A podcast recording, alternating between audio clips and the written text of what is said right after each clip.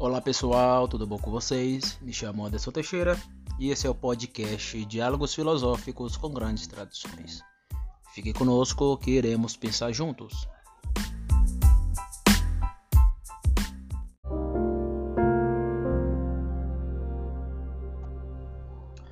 Pois bem, pessoal, é, esse é um episódio, vamos dizer, um episódio surpresa. Eu quero deixar algumas impressões sobre o fato que acabou de ocorrer na noite passada. Hoje é dia 25, dia 24 de 2022. Morreu o escritor, professor, filósofo e polemista Olavo de Carvalho. Então, Vou gravar aqui algumas impressões sem entrar nas suas ideias propriamente dita, porque não li nada do Olavo. Porém, acredito que é importante falar algumas coisas sobre o mesmo. Então, vem comigo que vamos problematizar.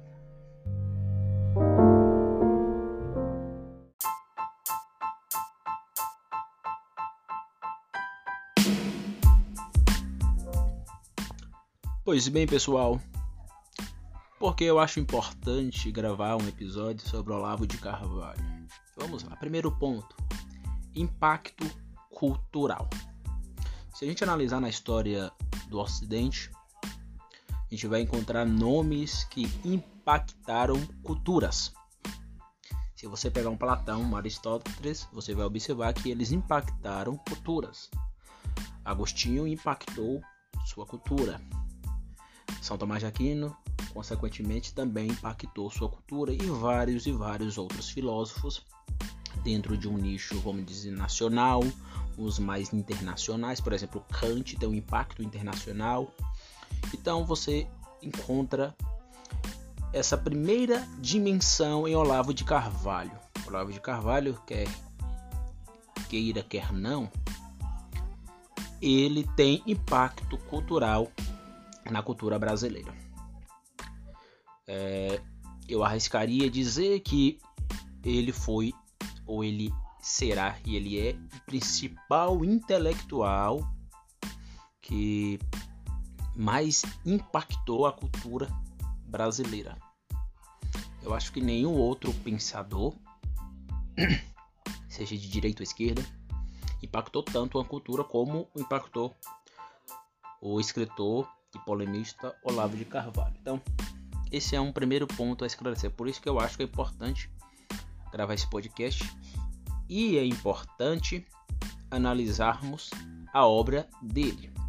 Eu sempre brincava com alguns amigos e colegas que era olavista. Eu não sou olavista, sou crítico do bolsonarismo. Acho o bolsonarismo possui uma borsalidade, etc. Mas continuo tendo amigos, familiares bolsonaristas e eu não deixo isso é, afetar meu relacionamento. Com, da mesma forma que eu tenho amigos esquerdistas, Foucaultianos e teço críticas a ambos. Então você quer dizer que você é neutro? Não, sou cristão. Sou cristão, acredito. Eu sempre digo: criação, queda e redenção. E a partir disso, faço a leitura, vou ler os problemas que tem na esquerda, na direita, na extrema esquerda, na extrema direita, etc. Então, se um dia eu for fazer uma análise da obra de Olavo de Carvalho, vou fazer uma análise a partir do motivo básico, criação, queda e redenção. Ou seja, vou fazer uma análise, tentar fazer uma análise cristã, não uma análise a partir do conservadorismo, que eu não sou conservador, e nem a partir do progressismo, que eu também não sou progressista no sentido é, das esquerdas, esquerdas aqui no plural, né? porque não existe somente uma esquerda, mas esquerdas. Então,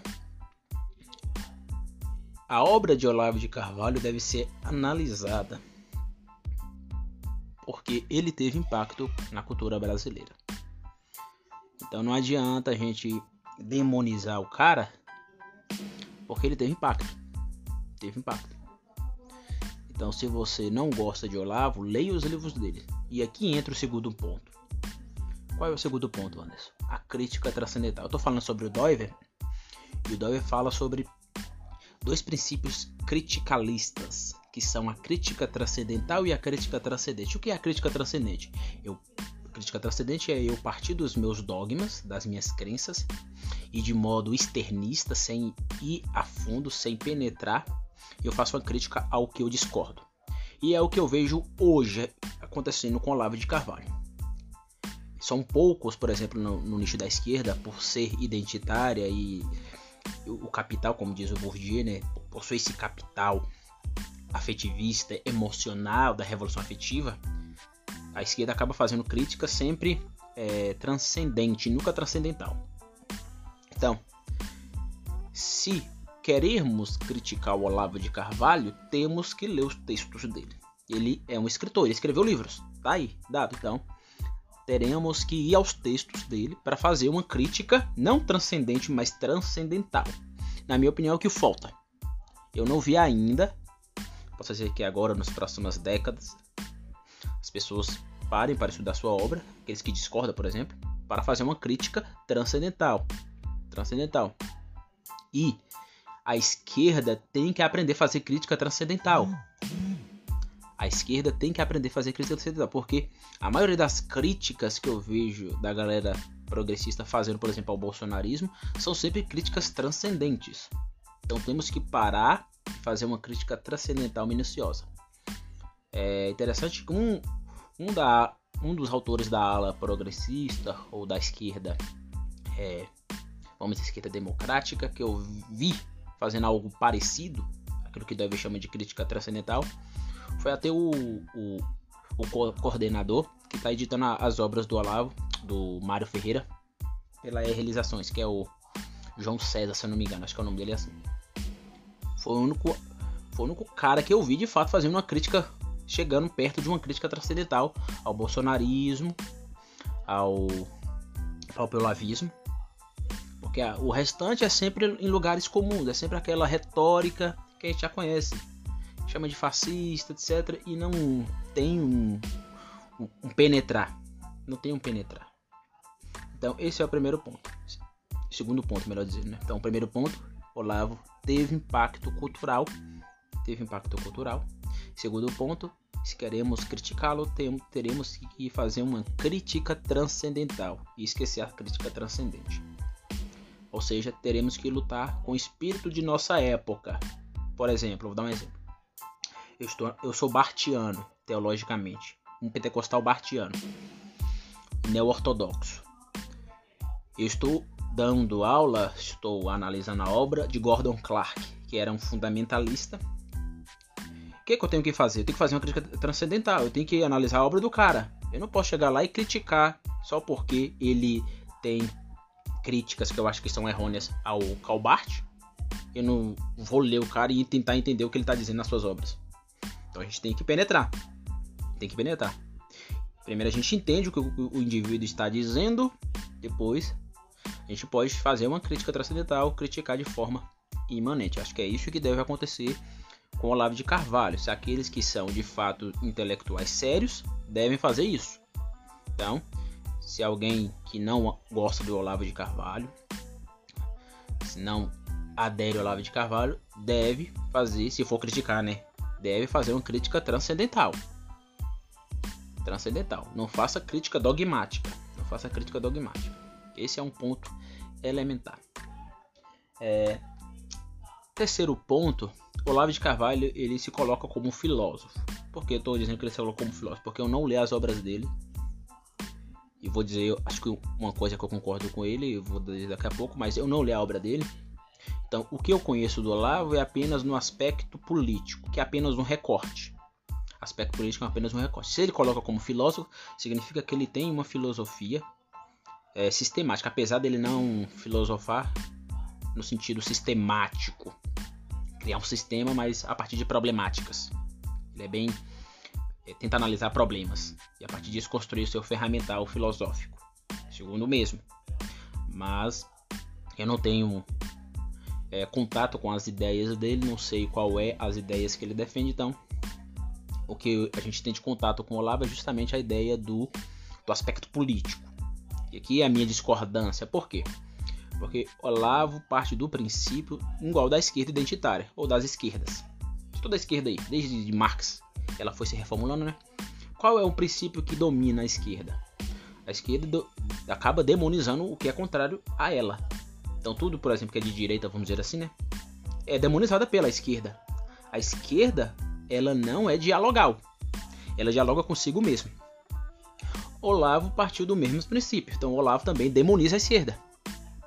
Tanto que ele quer destruir. Então, tanto a esquerda quanto a direita, as esquerdas e as direitas, elas partem do princípio é, ontodemonizador. É claro que tem um nicho conservador, por exemplo, e um nicho libertário ou liberal, que a gente poderia aqui dizer se é de esquerda ou se é de direita ou não, mas a direita mais dura, vamos dizer assim, e as esquerdas não tem esse princípio do diálogo. É sempre antítese e uma antítese demonizadora. Ou seja, não existe noção de graça comum aqueles que têm um posicionamento tanto de extrema esquerda quanto de extrema direita. Então, no recorte político, Olavo era sempre partia sempre do princípio da antítese absoluta, nunca dialogar. Você vê, eu vi vários vídeos dele ele dizendo isso, que não se dialoga com comunista, ele gosta de dizer, né? Não se dialoga com comunista. Então, ele parte desse princípio dá até para entender justamente porque a esquerda também não dialoga com ninguém que discorda dela. Não dialoga. Então, esses são dois princípios elementares. Então, esse aspecto político é interessante porque demarca é, esse princípio antidialogal tanto nas esquerdas quanto na direita. Isso tomou o senso comum, tomou a sociedade ordinária brasileira. Então, por isso que você não encontra aí, por exemplo, Bolsonaro, um bolsonarista e um petista sentar na mesma mesa para conversar, para discordar e concordar. Isso não vai acontecer justamente, justamente por causa dessa antítese e o espírito religioso. O que aqui eu sou bem do ano o que impera na polarização de modo último não é o reducionismo político. É o reducionismo político, mas é o lado religioso, é o coração. Por isso, se você dá um argumento plausível, concreto, mas discorda de algum princípio político desse indivíduo, ele não adere justamente porque existe uma camada supratemporal religiosa nesse indivíduo e ele transformou da religião transformou, melhor dizendo, na política em religião. É coisa do coração. Então é isso que a gente deve entender. Então, é, há esse aspecto político no Olavo de Carvalho e aqui está as minhas discordâncias, justamente por a priori ele partir desse princípio de demonização. Eu sempre brinco, já falei isso para todos que me conhecem. Não tenho nenhum problema em concordar com Olavo de Carvalho, da mesma forma que eu não tenho nenhum problema em concordar com Michel Foucault. Não tem nenhum problema. Por quê? Porque eu parto do princípio cristão. Há uma criação. E todos na criação estão debaixo da graça comum. Por todos estarem debaixo da graça comum, todos podem produzir verdades. Seja pequenas ou grandes verdades. Todos têm essa capacidade. Mas antes ele era um nazista. Heidegger era nazista. Existe verdade em Heidegger. Existe verdade em Heidegger. Então, é possível o princípio da peneira, como eu gosto de dizer. Peneirar tudo. Aí entra aquilo que Paulo fala, analisar tudo e retém o que é bom. Então, esse esse terceiro ponto esse, esse terceiro ponto deve ser esclarecido também aspecto político e essa dimensão da antítese absoluta é, com o outro que é discordante de mim. Então, Olavo tem muitos princípios. Então, é, muita gente a, a, acaba só percebendo essa, esse nicho do Olavo de Carvalho. Eu já vi falando nisso que as pessoas que vão analisar sua obra acham que ele é apenas um, alguém que está produzindo política do dia. E querendo ou não, ele tem uma obra. Tem uma obra que deve, como eu tinha dito, ser analisada para se queremos fazer uma crítica transcendental. Se for para fazer crítica, crítica, transcendente, tá cheio de gente fazendo. A internet tá cheio. Então, por isso que eu não falo. Anderson não fala nada de Olavo de Carvalho. Não fala nada. Por que eu não falo? Porque eu não li o cara. Como é que eu vou falar alguma coisa se eu não li o cara? não li o cara. Mas tenho contato com algumas ideias dele. É, outro ponto que deve ser esclarecido é justamente a polarização. Ou melhor, é, tem a questão da polarização que eu acabei de falar que acaba tocando na questão política, né? Mas a polarização foi enfatizada por ele. Ele, ter impacto na cultura, ele levou ao extremo a questão da polarização e a polarização foi é, levado ao modo mais extremado por causa do próprio Olavo. Do próprio Olavo. Outro ponto. Muita gente fala que Bolsonaro é o ponto central. Não. Esqueça. Esqueça Bolsonaro. Se você quer analisar o bolsonarismo, tem que começar de Olavo de Carvalho. Não existe, não existiria o Bolsonaro sem Olavo de Carvalho. Porque como eu tinha dito, quem teve impacto cultural foi o Olavo de Carvalho, não o Bolsonaro. Bolsonaro é um político qualquer, um político é, carona na onda que ele, Olavo de Carvalho, desenvolveu na cultura brasileira. Então, esqueça isso. Esqueça isso. Bolsonaro não é a centralidade aí. Quando formos fazer uma análise crítica transcendental ao Olavo, né? Ao, ao bolsonarismo, Bolsonaro não é o centro. O centro é justamente o Olavo, a obra do Olavo. É ele que deve ser analisado de modo centralizador. Outro ponto importante, o Olavo de Carvalho, ele popularizou autores que não eram conhecidos na academia. Autores que não eram propagados na academia. É um ponto importante. Por exemplo, eu conheci o Mário Ferreira, não tem nenhum tem problema de falar isso. Já chegou a ter mim pessoas tanto bolsonaristas, olavistas, quanto de esquerda, dizendo isso que eu falo do Mário Ferreira dos Santos e que eu sou bebo do Mário Ferreira dos Santos por causa do Olavo. Sim. Qual é o problema? Qual é o problema de eu ter conhecido o Mário Ferreira dos Santos por meio do Olavo de Carvalho? Não vejo nenhum problema nisso. Que a gente vive uma época tão imbecilizadora que as pessoas veem problema em tudo. Então, sim, por exemplo, eu conheci o, o Mário Ferreira dos Santos, que eu me considero hoje um ferreiriano, uma espécie de reformacional ferreiriano, né? até porque sou amante da escolástica, deixo a escolástica me influenciar de forma intensa, porém também sou um protestante reformacional. Então, eu conheci o Mário Ferreira dos Santos por meio do Olavo de Carvalho. Isso mostra que ele abriu leque para autores aqui no Brasil. Isso é auto-evidente, não tem como negar a realidade de fato. Isso é algo dado. Isso deve ser pontuado. Então, por fim, é, já me fizeram a pergunta: o que eu concordo o Olavo, na sua perspectiva, vamos dizer, filosófica? Acredito que existe verdade, eu tô, vou estudar isso agora que eu vou ler ele. Eu não gosto de ler autor vivo, ou de, me deixar ser influenciado, por exemplo, autor vivo. Mas eu via momentos de verdade, via respaldo ontológico na sua ideia da 12 camadas da personalidade. 12 camadas da personalidade possui verdade. Mas antes é o Lorde Carvalho dizendo: foda-se. Se fosse o Marx também. Fosse, por exemplo, Marx vai dizer que tudo que é sólido se desmancha. Não, Marx está certo. Marx vai dizer que existe classes na sociedade. Marx está certo. Tá aí, é da, da realidade. Eu sou pobre, ganho 1.200 reais por mês. Tem um cara que mora do meu lado, o cara é, é, é, é ganha 10 mil reais por mês, 15 mil reais por mês, tem uma casa muito melhor que a minha, ele está na classe é, mais alta a partir do aspecto econômico que eu. Então, o que Marx disse é verdade. É verdade. O problema, e aqui Bourdieu é bem importante, né? Reduzir a, a ideia de classe apenas a um nível econômico. Existe o capital cultural. Por exemplo, eu tenho capital cultural, ele não tem capital cultural. Para citar com o Bourdieu, né? Eu conheço ideias, estudo, ele não estuda. Porém, ele tem capital econômico e eu não.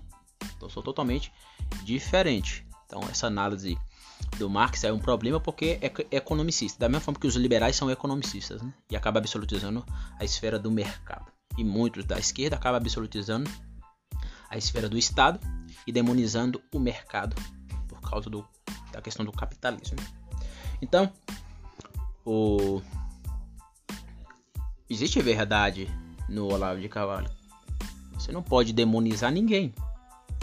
Eu acho isso uma puta de uma idiotice. Eu sempre digo isso.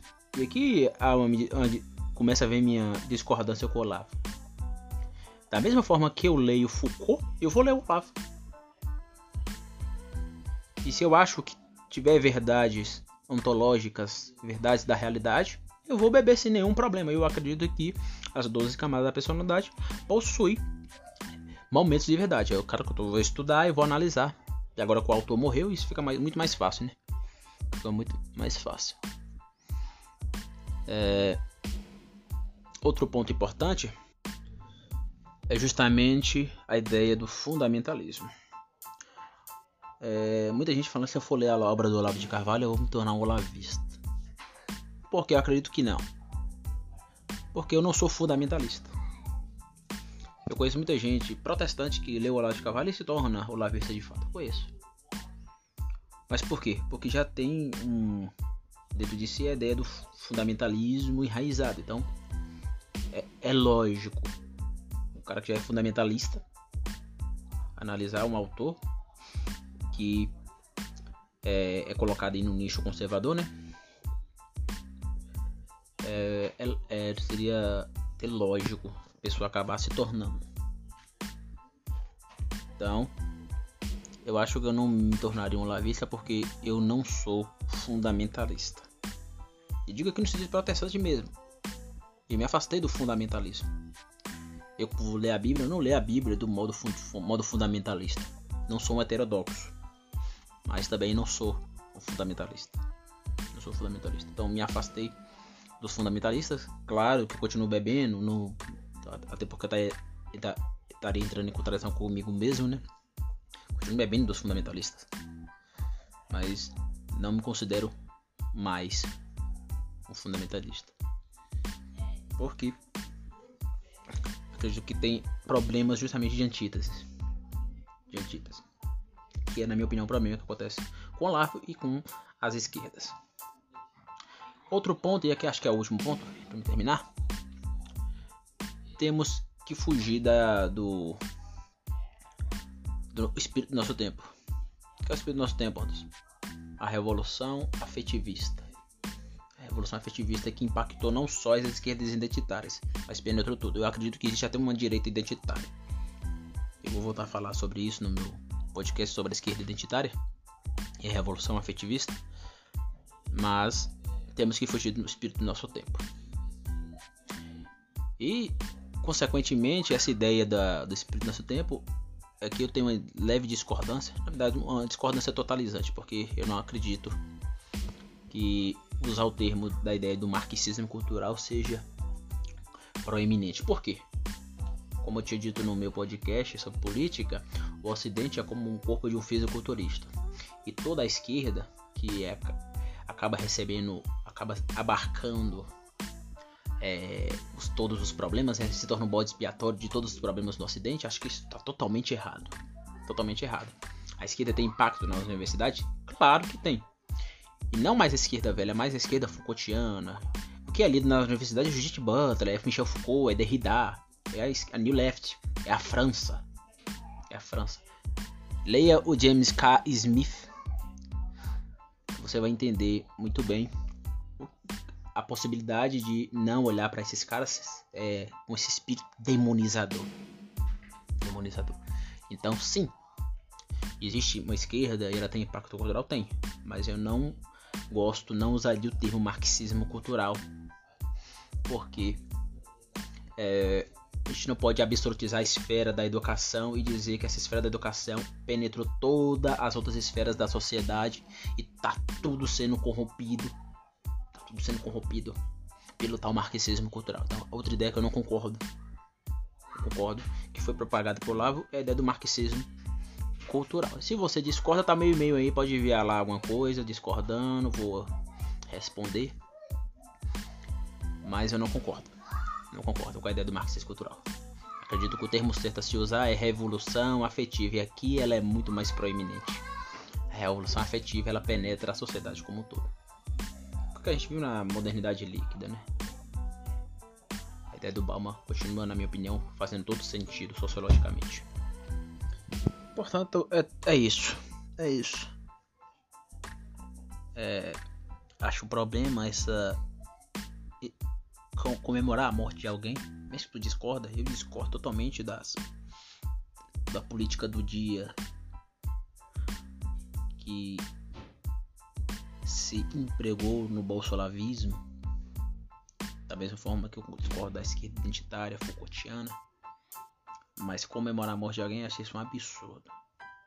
Da mesma forma que a gente poderia encontrar na esquerda. Se Lula, Lula pegou um câncer há anos atrás e muita gente estava torcendo para ele morrer. É a mesma coisa. Mesma coisa. Então não faça isso. Não cometa esse, esse erro. Cometa esse erro. Então, repetindo. Acho que o ponto central aqui é a crítica transcendental. Anderson discorde de Olavo de Carvalho. É um fascista autoritário. Todo o problema do bolsona bolsonavismo, bolsonarismo, os bolsominhos. Tudo isso é um problema? Sim. É plausível isso. Mas se você quer fazer uma crítica honesta, leia os textos e faça, textos e faça uma crítica transcendental, uma crítica imanente. Imanente. Não caia no espírito da nossa época. Não seja guiado pelo espírito afetivista de capital emocional. Não caia. Fuja do espírito da nossa época. Fuja. Fuja. Que venhamos analisar tudo a partir do cristianismo. Eu vejo problema nessa direita bolsolavista, nessa esquerda Foucaultiana, porque justamente não tem nenhuma noção de graça comum. Ah, mas eu discordo disso, Anderson. Então, discordo da Bíblia, discordo do cristianismo. Discordo da Bíblia. Graça comum não existe, existe sim. E se tu é cristão e não concorda, tudo bem.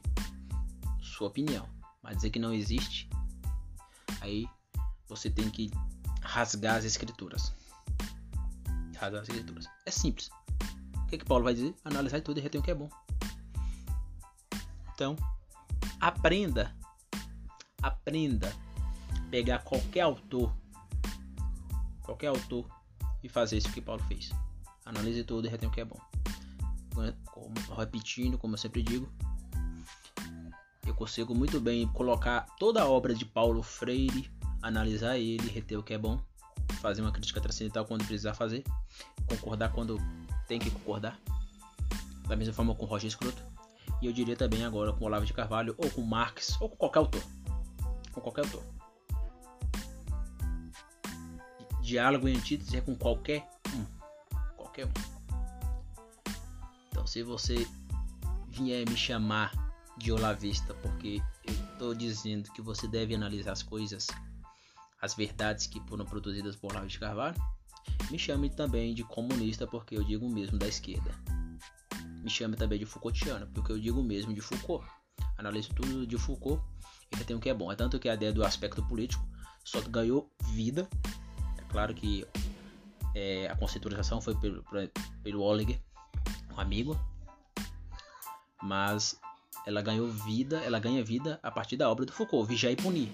Que interessante. Então me chame de Foucaultiano também. Se for me chamar de Olavista, me chame de Paulo Freiriano também, porque eu concordo com muita coisa que Paulo Freire diz nas suas obras. Se for me chamar de Olavista, me chame de marxista. Ou seja, temos que analisar todas as coisas. Reter o que é bom, sem cair em divinizações e demonizações. Então é isso que eu deixo com a morte de Olavo. Fugimos desses espíritos que nos cercam. O capital emocional nos tomou e a gente acaba demonizando e divinizando. Vai ler o Olavo? Vai estudar o Olavo? Para discordar ou para concordar? Parte sempre desse princípio. Não existe Deus e nem existe demônio. Não existe divinização nem demonização. O que existe são coisas boas, coisas ruins.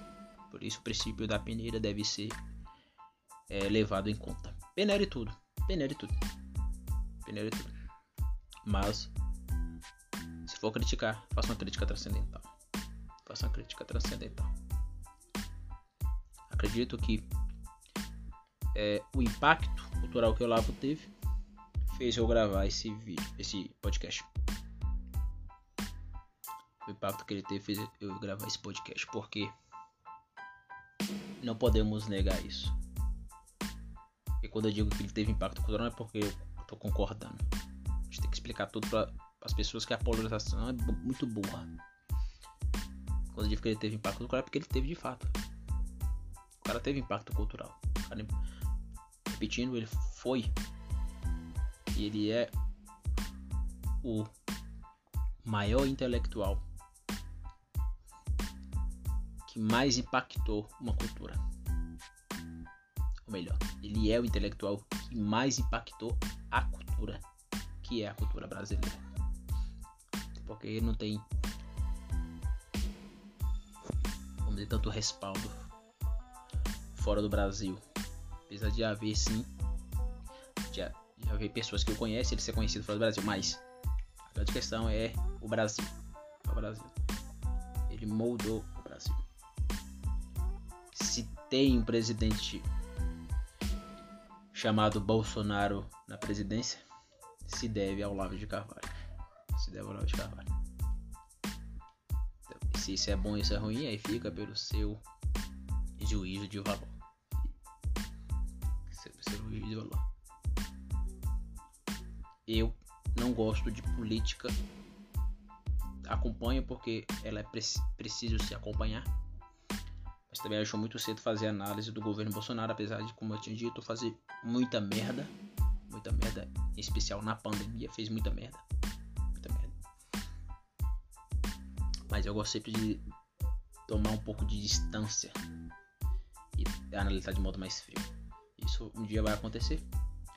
E com a morte do Olavo, isso ficará mais fácil em fazer com o próprio Olavo. Ele morreu. Quando passar alguns anos, a gente vai ter um, um distanciamento melhor para fazer uma análise e fazer de fato uma crítica transcendental.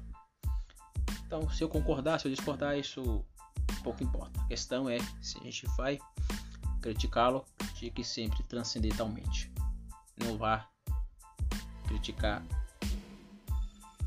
apenas o aspecto político e dizer que aquilo é toda a obra, sendo que o cara não produz só questões políticas. Apesar da questão política chamar atenção, e como eu tinha dito, ele mantém essa ideia da antítese absoluta e demonizar toda a esquerda. Eu não faço isso e nunca vou fazer, porque estou aberto ao diálogo com a esquerda, com a direita, conservadores, progressistas, Foucaultianos, é, marxistas,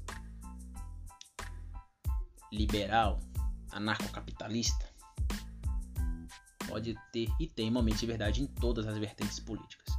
O problema é o reducionismo, é a religião que toma o, a centralidade política, é a absolutização de esferas.